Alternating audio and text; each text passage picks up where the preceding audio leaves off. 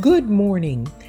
We are facing an historical day in our country, a day that will shift our history moving forward forever. I thought it only fitting that we start the day off with prayer.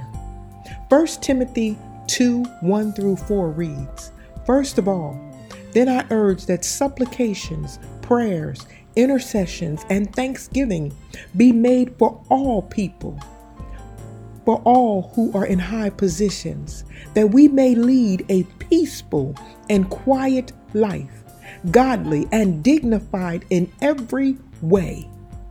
This is good, and it is pleasing in the sight of God our Savior, who desires all people to be saved and to come to the knowledge of the truth. As we lift up the Word of God and the will of God, I ask that you join me as we lift up the name of God, the only one who can shift the atmosphere, the only one that can call a country into proper alignment. Let us pray. Father God, in the name of your Son Jesus, we thank you for this day. We thank you for waking each of us up this morning. Lord, on today, our nation is ushering in a new administration.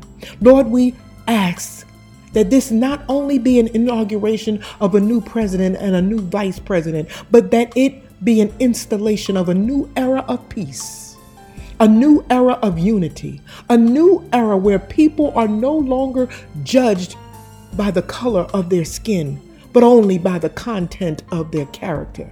Lord, our nation stands today with many disgruntled, political parties feuding, divided with some more focused on personal agendas, and loyalties are being misplaced. Righteousness is no longer standing tall and unity has been dismantled. Lord, your word tells us that a kingdom divided will not stand. Lord, we humbly come before you asking for truth to stomp out lies and deceit, for forgiveness to shut down every fiber of bitterness, and for integrity to replace pride, and for unity give no room for division. Lord, cancel the agenda of the enemy that is set on the demise of this nation. Convict any spirit not aligned with your will. Convict any spirit not aligned with peace and honor and the exaltation of unity, brotherhood, and servanthood. Lord, as a nation, we have boasted, although we have not been faithful to the words, In God we trust. But this morning, we are shifting the atmosphere.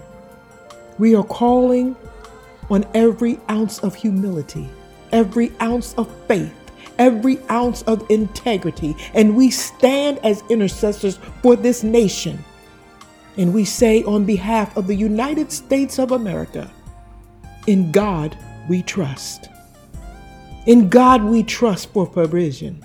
In God we trust to mend all division.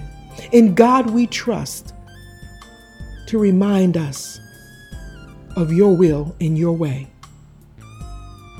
We bow before your throne as you are the King of Kings, as you are the Lord of Lords.